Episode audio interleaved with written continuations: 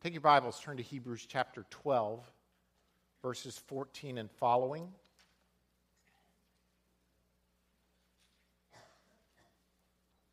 Hebrews chapter 12. Thank you to the worship team for that awesome time of worship and the prayer and ministry as, as well. We are in the study of the book of Hebrews, in which the author of Hebrews says, In these last days, and I keep wanting to remind you, though it's been 2,000 years, ever since Jesus Christ's first advent on this earth, we have been living in the last days. And in these last days, how does God speak to us? He speaks to us through his Son, Jesus, the one and only. There is no other way God speaks. I mean, there are other ways we can see the hand of God and the, hear the voice of God, but ultimately, the voice of God, the fullest, most complete revelation of God to mankind, is Jesus.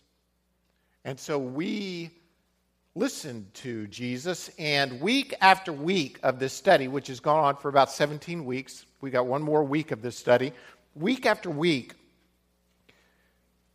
the author of Hebrews has in this book, and, and many contend that this book is not really like a letter, it's more like a sermon. Uh, the way it's directed, it, it reads more like a sermon, it seems more like a sermon. And throughout these weeks, the author of Hebrews has been speaking to a group of people who evidently were Jewish and are going through really, really hard times. They're undergoing persecution, suffering. They don't know what is going on. They don't know which way is up. Some of them are so confused that they're thinking about returning to the earlier days of Judaism. Um, and it could be anything. Pe- people who become followers of Jesus Christ, there's this, like many times, this wave of joy, this wave of things are going great, and then things happen, and they start thinking, wow, I think I was happier before. I think things were easier before. This is such a battle. Things are so hard.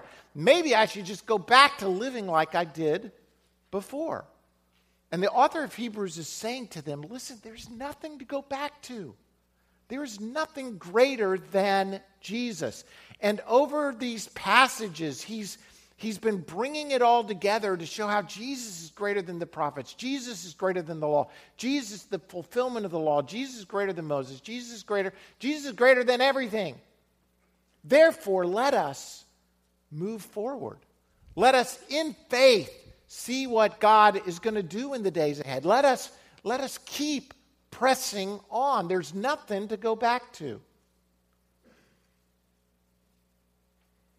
And in many ways, this section of the book is the climax of the sermon. This is really, I believe, what he's been leading toward. And so, obviously, I've been preaching on this 17 weeks. I think this is pretty important. If you've been building on it and you're now in week, we're in week 17 of probably what was one sermon. Uh, I've taken 17 of them and could have done 100 because this passage is so rich. But he's bringing, it's like he's got all these threads going on. And today he's going to pull them tight to say to them, here's what I really want to say about all that's going on. Because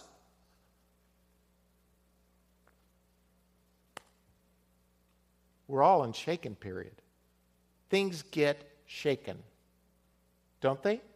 Don't you many times in your life feel like things are just being shaken in me? Why is that? Why do I feel this shaking going on? Well, according to the author of Hebrews this morning, God is in the business of shaking.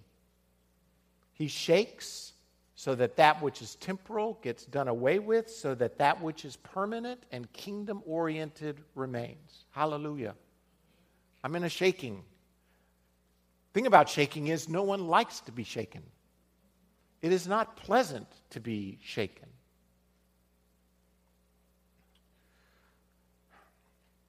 On October 17th, 1989, I actually remember where I was this date. I was sitting in my one bedroom apartment. Kathy and I had uh, been married a little over a year, and uh, we were in this third floor apartment in Arlington, Texas.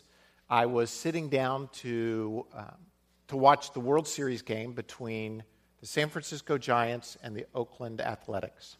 The World Series game was about to begin. I was excited. I always like to watch baseball. So I had uh, finished school. I was sitting down. Pre-game is on. All of a sudden, my, my, my television goes blank. And I'm like, what the heck? Where's the game? So I go and shake my TV. Nothing. Shake my TV. And then there's this, bl- I'll just wait till it comes back on because I'm going to watch this stinking game. Unbeknownst to me, and to millions of others uh, around the United States, they just witnessed the first live earthquake uh, broadcast on television. And what happened in San Francisco from Candlestick Park was really devastating, as we came to know in the, in the, in the days ahead. Um, it was a 7.1 magnitude earthquake. 57 people died in this quake. And for once, a sporting event actually stopped because of an earthquake. The Bible, throughout the Bible, uses earthquakes as kind of the symbol of uncertainty. Because there is something in us that doesn't really like it when the ground underneath us shakes. Everything seems so permanent around us, doesn't it? But when the earth starts to shake, there's something that makes you realize wow, this is not all it's crack, cracked up to be, so to speak. Today, we want to look at what is it about the shaking that God wants us to learn because it, again, it's bringing it all together for us. And I think it's really important because it leads us to a place of knowing who we are in Him which I think is critical. We got to know because things are going to, as Andre was saying, many times we just don't know and who we are and what's going on. So let's look at this passage. I want to walk through it, then bring some points out, which um, I think are really important. Here's how it starts verses 14 of chapter 12. Verse 14 of chapter 12. Do you remember what verses uh, 1 through 13 were about last week? Anyone? Anybody remember last week's sermon? Someone make me feel good. Anybody? Anyone? Anyone? Bueller? Anyone? About what? I couldn't hear you, Cindy. Fix your eyes on Jesus, the cloud of witnesses. Why? Because what are we going to undergo? A shaking. We're undergoing discipline. What is the purpose of discipline? Discipline is to help keep us on the path and to build up our spiritual muscles. In other words, if I go into training as an athlete, not that I am, but if I go into training as an athlete, I'm doing it because I want to get stronger. So God is using discipline plus to keep us on track, to make sure we don't go off the path, and to build up our spiritual muscles. With that in mind, he then says, Make every effort to live in peace with all men and to be holy. Without holiness, no one will see the Lord. See to it that no one misses the grace of God and that no bitter root grows up to cause trouble and defile many. See that no one is sexually immoral or is godless like Esau. Wouldn't you love that tag to your name? You godless Esau person, who for a single meal sold his inheritance rights as the oldest son. Afterward, as you know, when he wanted to inherit this blessing, he was rejected he could bring about no change of mind, though he sought the blessing with tears. So, God is in the process of using discipline, using hardships, using troubles in our life to both keep us on track and to build up our spiritual muscles. But there are a couple of things that will short circuit this process in our lives if we're not careful. Are you with me? The first way to short circuit short circuit, short circuit the process is by allowing bitterness or unforgiveness to take root in your hearts. This is critical, people. If you have unforgiveness or bitterness that's taken root in your heart towards someone, to something, then it's as if you've got a cast on, and no matter how much you try to exercise your arm, it's just going to start to wither. It's going to, because of apathy, it's going to cause you not to be strong in the Lord. bitterness is a horrific disease of the soul because you defile everything you touch when you're bitter. And most people don't go straight to bitterness, they get bitter because of unforgiveness in their lives. And here's how I believe the picture is painted for us we have problems, we have difficulties, and everybody's got them. Everybody. I mean, just look at the person around you. Do they have problems? Yes, they have problems. Many of us are really, really, really gifted at hiding our problems, at not letting other people know we have problems or difficulties, not letting people know what the status of our children, our marriage, or our job, or our finances are. We're, we're a hidden kind of people. But everybody's got problems. And if you're not careful, and I'm going down the negative track here, not the positive, the good thing about problems is they build us up, right? They, they're, they're the ways, they're what God uses as the spiritual dumbbells in our life to build up our spiritual muscles and to keep us on track. But if we're not careful, problems get us frustrated. It, it's like something's blocking. I've got a problem and now I'm frustrated because I can't get through the problem and I'm, I feel blocked. So therefore, I, I blame somebody. Somebody's got to be to blame for my frustration, right? I mean, I've told the story many times, but I, I remember when my boys were really little. Um, and uh, one, one day, Adam was, he was small, and he was just on fire, furious, angry. And I'm like, Adam, what's the problem? And he's like, I'll tell you the problem.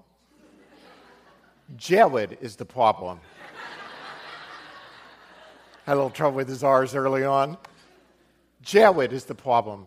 I said, Well, what am I going to do? Get rid of Jared. I mean, he was ready. he was ready for his brother to go.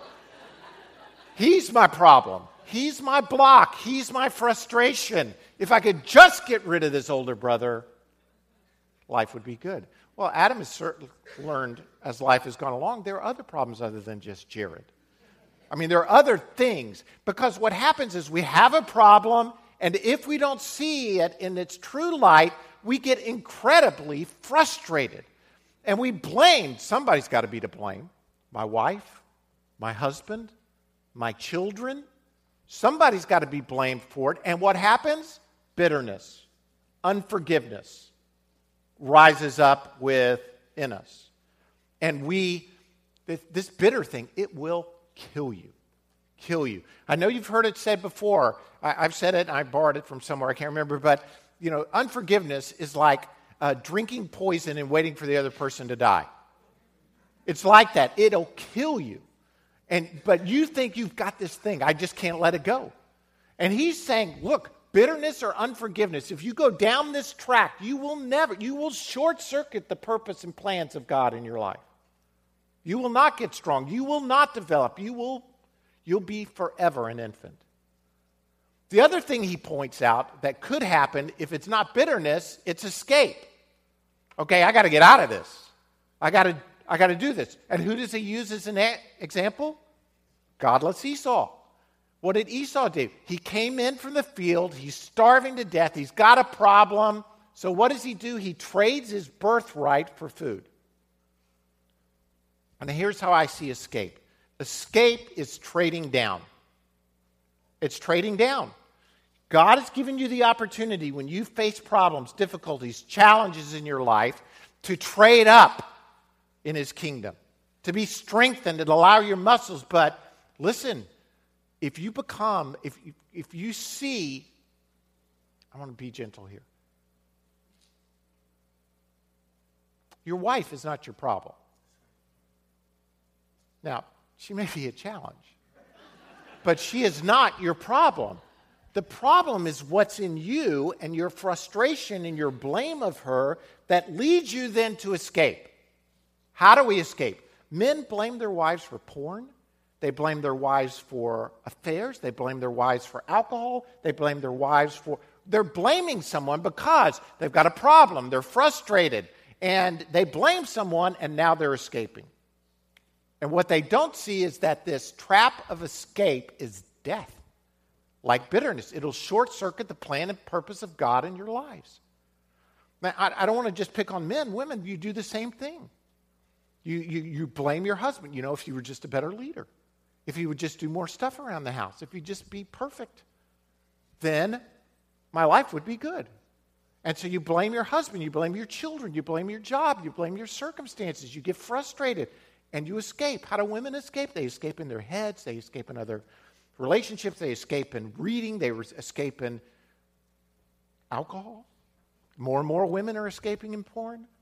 I mean, the, the, it's all on the rise. Of, I mean, it's, it's crossing genders. But what I'm saying is look, we've all got problems. That's not the issue. And he's going to say in just a minute, I mean, he's already said it. You've got problems, right? They're going to be here, they're not going anywhere. But how you handle your problems will make all the difference between life and death. Don't see problems as the problem. See how you come through those problems as the issue. Am I going to be strengthened or am I going to be. Okay, that's not the whole sermon, but it's good. I mean, really. I mean, I, I see this in my own life over and over again. I mean, I, I have to tell you, I live in a certain level of frustration, and when I get there, I realize something's wrong in me. Because frustration is like somebody is blocking me, something is blocking me. Right?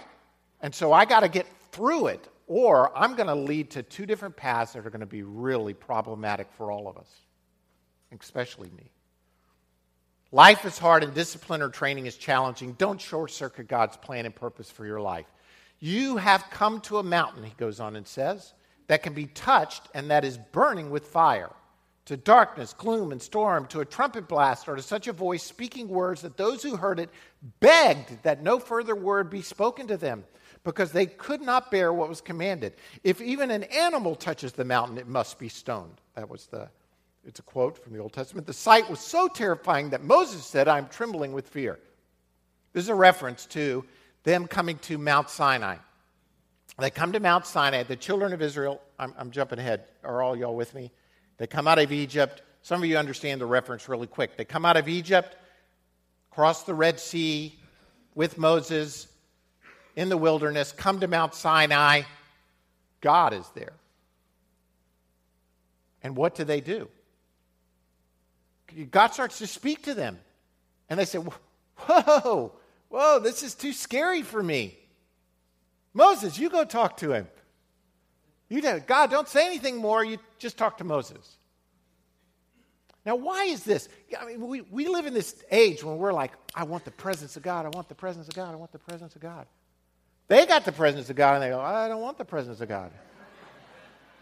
I don't really want to hear from God. Moses, you handle it. Look, every time, every time you see people come into the presence of God, what happens? They are terrified. Woe is me, for I am undone. I'm a man of unclean lips. I live among a people of unclean lips. It's Isaiah, and he's a prophet. Most people, when they just meet an angel, they're scared to death. Why is that? Let me see if I can illustrate it. Well, I, I went to high school in North Miami, Florida. I started to put a picture of me in high school, but it's, it's so horrific. I just, uh, my self image couldn't handle it this morning. So um, I went to high school in North Miami. Uh, there were 750 in my graduating class. So I'm sitting there, I'm watching people go across the stage I've never met before. I'm like, who is that dude? Who's that girl? I've never seen them. I've been in this high school three years, never seen them. My high school had over 2,100 in it. I mean, it was a big high school. but in that context of what I thought was a big pond, uh, I was a big deal, at least musically.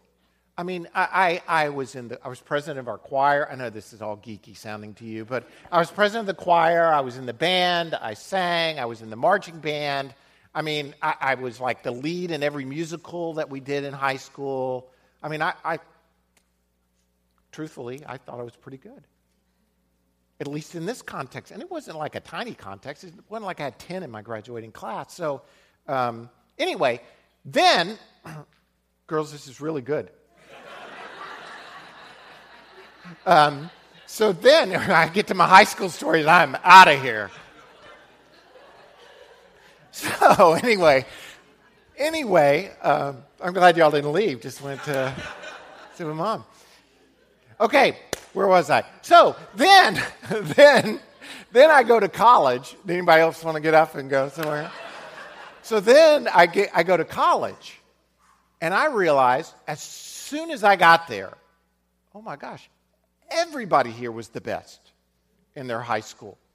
I mean, everybody was top dog in their high school. And suddenly, I'm telling you, my whole self, my world collapsed for a while while I figured out who I was.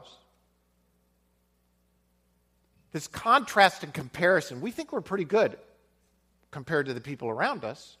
But then you get around some other people who are all like you, and you realize, wow, I am not that big a deal. I mean, I was so scared that um, uh, they were having this audition for the university chorale, the, the choir. I, I was so nervous, I wouldn't even go try out. I mean, not even try out for the choir. But some friends of mine said, We're going to go try out. And I said, Okay. Well, they said, Come on, just go with us. Just, I'm not really comfortable with this. So I said, But I'll go with you. I'll just hang out in the hallway while you guys try out. And they said, Great. So Miller and Barry went with me, and we, we walk in the hall, and I'm just standing up against the wall. I'm not going to try out. I've already determined in my mind I'm not going to try out. The dean of the music school comes out and he goes, Okay, we're ready to start auditions. Who wants to go first? You. And he points right at me. You. Come on in. I mean, I would have never tried out if he hadn't pointed right at I mean, the dean of the music school, what am I going to say? No, I don't want to. So, I mean, I, I didn't have time to get as scared as I should have been. Went in, sang, did all my stuff I made it. But the point being, the point being, you, when you get in comparison mode, now multiply that by a billion times billion times. When you get in the presence of God, you realize, oh, I am undone. I am, look, I am not. I am unclean. That's what happened at Mount Sinai with them. But the author doesn't, he doesn't lead us, leave them there. He takes them to another mount. He says, But you have come to Mount Zion, to the heavenly Jerusalem, the city of the living God. You have come to thousands upon thousands of angels in joyful assembly, to the church of the firstborn, whose names are written in heaven. You have come to God, the judge of all men, to the spirits of righteous men made perfect, to Jesus, the mediator of a new covenant, and to the sprinkled blood that speaks to a better word than the blood of Abel. The author's saying there's a better way. We don't come to Mount Sinai in fear. Now, because of Jesus, we get to come to Mount Zion, the new Jerusalem, the new heaven, the new earth, because of Jesus. Through Jesus, he's going to go on and say here, let's just read it. See to it that you do not refuse him who speaks. If they did not escape when they refused him who warned them on earth, how much less will we if we turn away from him who warns us from heaven? At that time, his voice shook the earth, but now he has promised, Once more I will shake not only the earth, but also the heavens. The words once more indicate that the removing of what can be shaken, that is, created things, so that what cannot be shaken may remain. He's making a reference, by the way, to a future time when all creation will be done away with. And he's saying, I'm going to remove it. There's a kingdom that's coming. But he's also saying there is a there is a there's a future to this, but there's an already to it. Because of who we are in him. Because he goes on and says, therefore, since we are receiving, he means now, present tense and future tense, are receiving a kingdom that cannot be shaken, let us be thankful and so worship God acceptably with reverence and awe, for our God is a consuming fire. He's a consuming fire. We see God as a consuming fire and we're like, oh, this horrible, horrible God is a consuming fire. Listen, he's using this to say God is a consuming fire. This is good news for us, whether we know it or not, if, if we are in Jesus Christ and we recognize the process of what God is doing. Here's the picture. I'm going to give you the points. We're going to walk through them because um, they're critical for who we are, and I, I think they're the climax of what he's trying to say to us. The world, everything that is, everything that can be shaken will be shaken.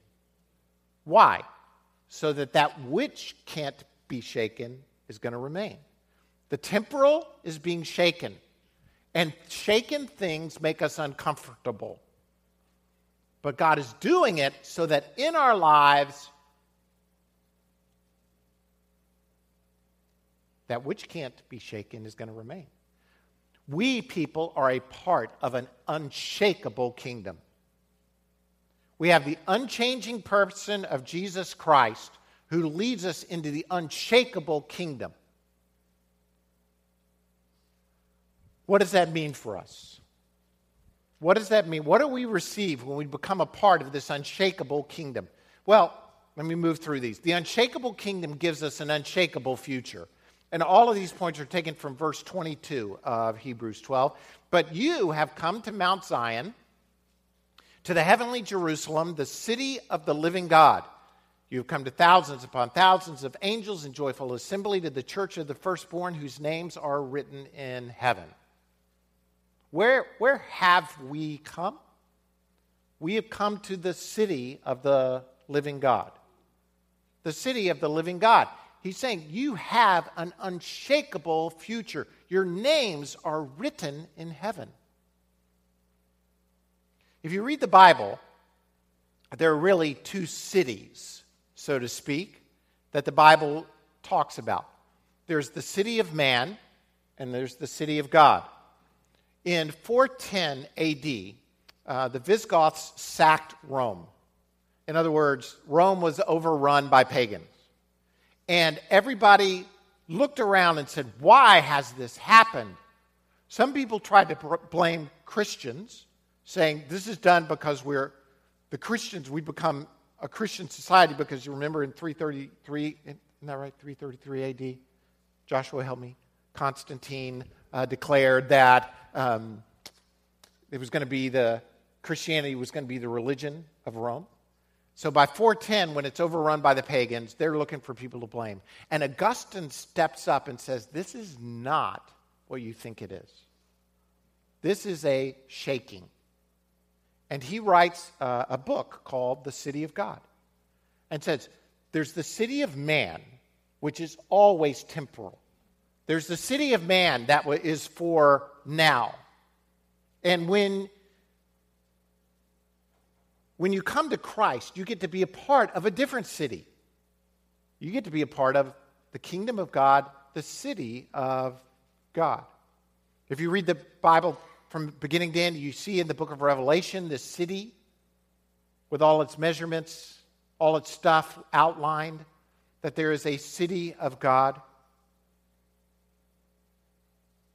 The good news about being God, part of God's unshakable kingdom is you have an unshakable future. In other words, it is determined. You, you, you are part. You're a part now, by the way. It's, it's past and present tense. You have come to this city. What, what does this city look like that you have come to? Augustine, and I agree with, says he's talking about the church. We are the people of God the city of God. We're like, a, we're like an outpost planted on a future event. That's who we are as the, the people of God. We're not perfect, but we're like that pioneering group that's planted in what is going to take place. You have it to some degree, but you only have a taste of it. But once you get that taste, you don't want anything else.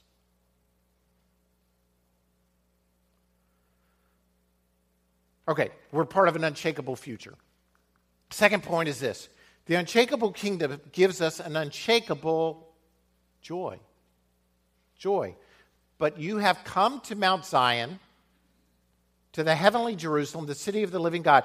Here's what I want you You have come to thousands upon thousands of angels in joyful assembly, to the church of the firstborn whose names are written in heaven. So you, you don't just come to a place, you come to a position. You come to a position of joy. This passage tells us that there are thousands upon thousands of angels worshiping. I mean, they're joyful.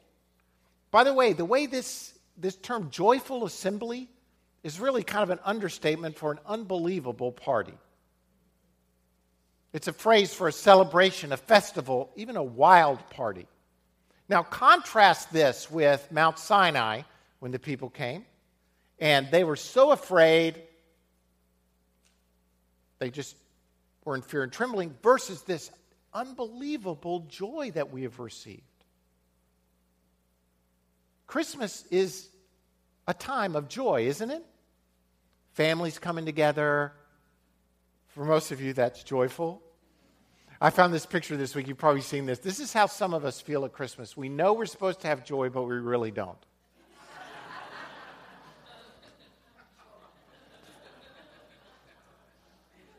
You know, we're holding up, I'm so happy. Yeah. You know, we know we're supposed to be joyful in our hearts, but there's nothing reflective of joy on us. It's a tough time, Christmas can be for families. It should be a time of joy, but there's so much going on that the idea of joy seems to be robbed of us. Why? Because we've got the wrong picture of joy. Bible tells us that even the heavens declare the glory of God. The skies proclaim the works of his hands. There is joy reflected all around us. It's saying that all of reality is an ocean of joy, and we're just stuck in a tiny little speck of darkness. And it teaches that this joy has come to us now. The angels, when they came to the shepherds, what did they say? Great tidings, good tidings, great joy will be to all people. Somewhere along the line, it seems as if the church has lost the great joy of being a part of the good news of Jesus Christ. And I believe it's possible to have that joy now, not just as an abstract concept for the future, but a reality in our lives today. Because we are a part of God's unshakable kingdom. And we have unshakable joy. I'm going to get to the why we have trouble with this, but J.I. Packer says this about joy. He says, and God, he's, he's saying that shaking leads to greater joy, is really the, the context of the quote. Still, he seeks the fellowship of his people, God does, and sends them both sorrows and joys in order to detach their love from the other things and attach it to himself. In other words, God shakes things that you think will bring you joy so that you'll really turn to what's joy in and of itself. Here's the point. Many times, we as people, we, we look to stuff to bring our, us happiness, right? We look to other people. We look to uh, money. We look to cars. We look to houses. We look to stuff to bring us joy. And here's what the author of Hebrews is saying God is going to shake that stuff because none of that is permanent. He's going to so shake it that you're going to realize I'm going to detach myself from that and I'm going to attach myself to God because in His presence, there's what? Fullness of joy. That's where joy is really found. That's where the fullness of joy will be realized, is in his presence. Third point the unshakable kingdom gives us an unshakable identity. But you have come to Mount Zion, to the heavenly Jerusalem, the city of the living God. You've come to thousands upon thousands of angels in joyful assembly to the church of the firstborn whose names are written in heaven. The question that many of us are trying to ask is our answer, we are asking the question of who am I? Who, who, who am I really? The question, the question of identity is usually answered by some sort of adverbial phrase that has to do with our doing something. Doing. I am I'm a pastor. I'm a homeschool mom. I am a wife. I am a father. I'm a businessman. I'm a billionaire. I'm a this. I'm a that. And so our identity is in, our somebodyness is attached to something that we do. Right? And God, God will shake that because He wants us to know that our identity is not in things we do or stuff we have. Our identity is that we are the church of the firstborn whose names are written in heaven. Our identity is in Him. Just to give you a biblical example, the apostles go out in Luke 10. Uh, Jesus sends the disciples out, says, Hey, go preach the good news. He breathes on them. They get power. They go out. They come back. They are so excited. Jesus, you're not going to believe this. We healed people, we cast out demons, we are somebody. It's like Steve Martin in The Jerk when he gets the phone book. Some of you never saw this movie, but and don't. Uh, but he opens the phone book, he finds his name, and he yells out, "I am somebody." That's how we. That's about how relative we are in the world. I am somebody just because my name's in the phone book. What does Jesus say to them? He says, Hey, don't rejoice because evil spirits obey you. Rejoice because what? Your names are written in heaven. Don't, re- don't get all worked up about this stuff. Now, if we saw people healed and demons cast out, I mean, we would be like, yeah, let's party. But Jesus says, Jesus says, hey, that's just that's just like lower level stuff. Matter of fact, he could actually take that stuff away from us if we find our identity in it. Listen to me, church. I really believe this. If we find our identity in even walking in supernatural things, I think Jesus would shake it because he says, That is not you. Your identity is who you are in me. As a matter of fact, he says, everything that can be shaken will be shaken, so that which can't be shaken will remain.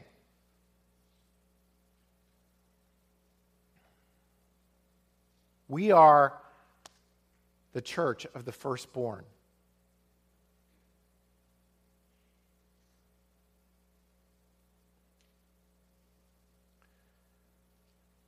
I, think this should be incredibly good news for us. And he, here's why I say this we all struggle. We're all in this struggle of, of what do I do?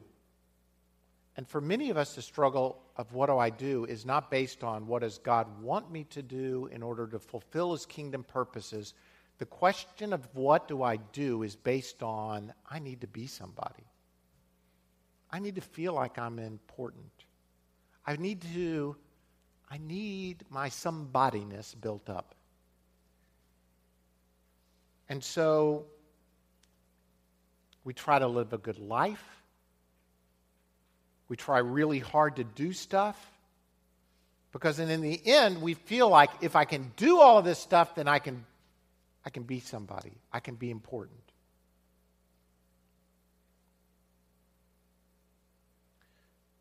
The author of Hebrews, in this climax of this sermon, is saying, listen, persecution, troubles, problems, they're God's shaking so that you'll know who you are, what you're a part of, and where you're headed. You're, you are who I say you are. You're, you're the church of the firstborn. Your names are written in heaven. Your identity is affirmed you, as a result, you have an incredible future. It is guaranteed for you.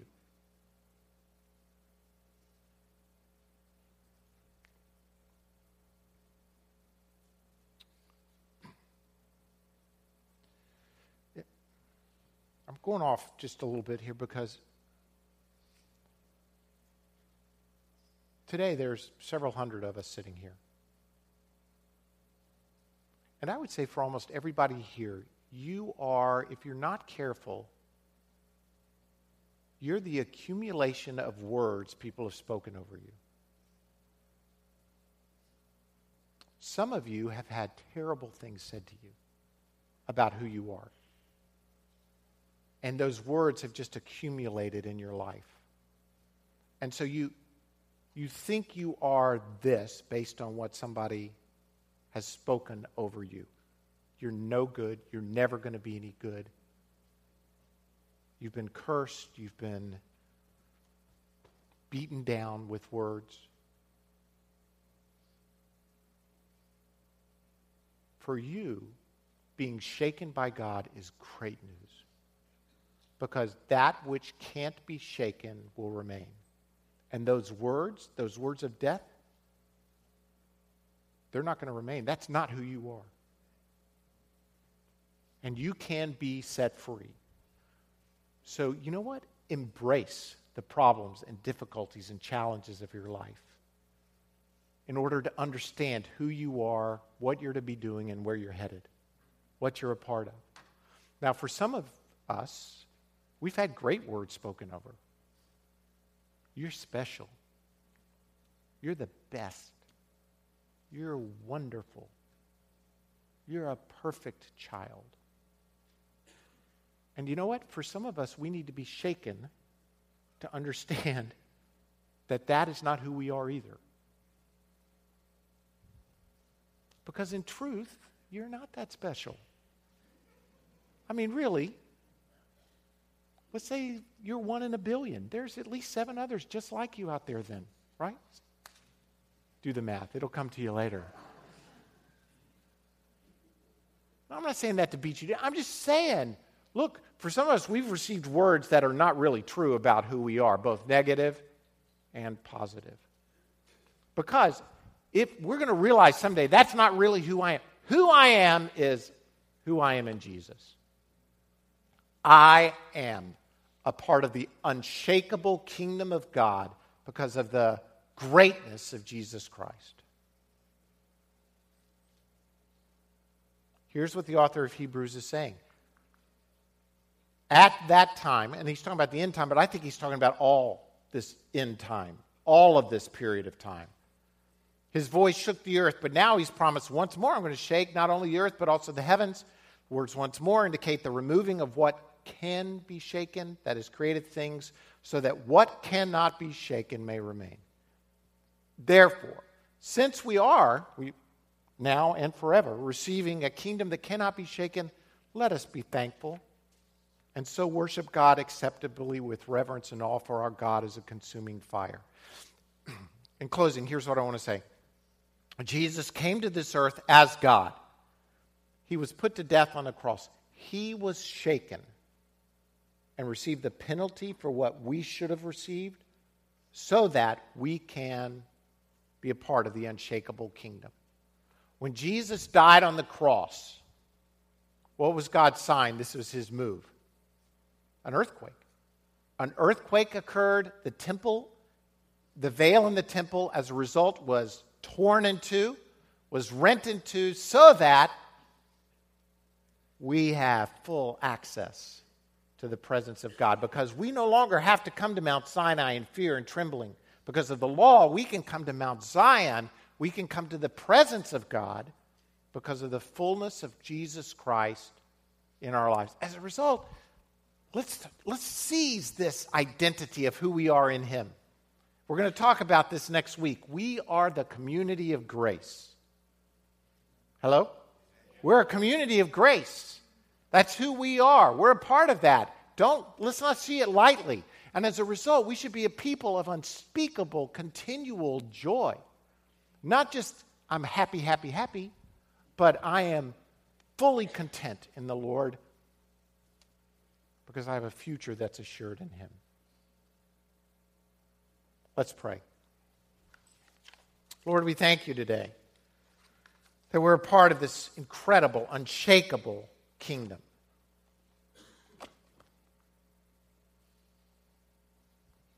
I want to pray for us as a people right now. I want to pray that we would